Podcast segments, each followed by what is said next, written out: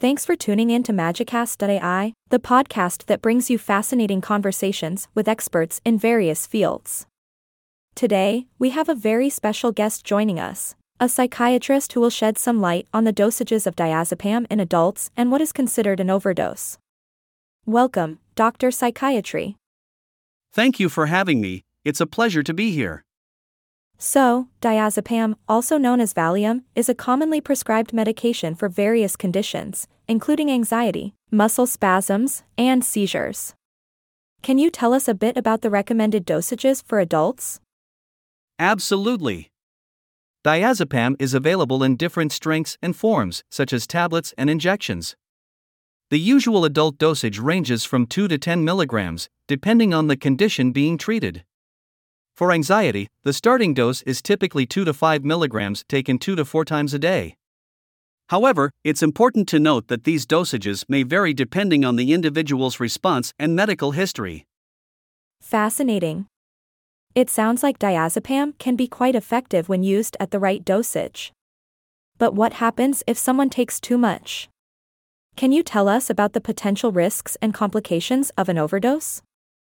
Absolutely. An overdose of diazepam can have serious consequences. Taking more than the prescribed dose can lead to severe drowsiness, confusion, weakness, and even loss of consciousness. It's important to remember that everyone's tolerance to medications is different, so what may be a regular dose for one person could be an overdose for another. Wow, that's definitely something to be mindful of. Now, what should someone do if they suspect they or someone else has taken too much diazepam? If you suspect an overdose, it's crucial to seek immediate medical attention. Dial emergency services or contact your local poison control center. They will be able to provide guidance on what steps to take next. Remember, it's always better to be safe than sorry. Absolutely, safety should always be the priority. Now, let's talk a bit about patient engagement in managing medications. How important is it for patients to actively participate in their treatment and adhere to prescribed dosages? Patient engagement is essential when it comes to managing medications like diazepam. It's crucial for patients to communicate openly with their healthcare providers about any concerns or difficulties they may be experiencing. Non adherence or doctor shopping can hinder the effectiveness of treatment. Motivational interviewing techniques can be useful in helping patients who may be resistant to change or still considering it. That's a great point, Dr. Psychiatry. It's important for patients to feel empowered and involved in their own healthcare decisions. Now, let's touch on the topic of withdrawal from benzodiazepines. Are there any specific guidelines or recommendations for tapering off diazepam? The process of tapering off benzodiazepines can vary depending on individual factors such as starting dose, duration of therapy, and risk of relapse.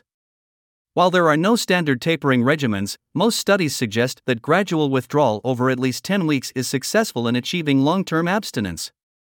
Anticonvulsants and other interventions can also be used to help manage withdrawal symptoms. It's interesting to hear that there are different approaches to tapering off benzodiazepines. Each person's journey may require a tailored approach. Now, before we wrap up, do you have any final thoughts or advice for our listeners? Absolutely. It's important to remember that any changes in medication should always be done under the guidance of a healthcare professional. If you have concerns about your medication or its dosage, don't hesitate to reach out to your doctor. They are there to help and ensure your safety throughout the process. Wise words, Dr. Psychiatry. Thank you so much for joining us today and sharing your expertise on diazepam dosages and overdose. We truly appreciate it. Thank you for having me, it was a pleasure being here on Magicast.ai.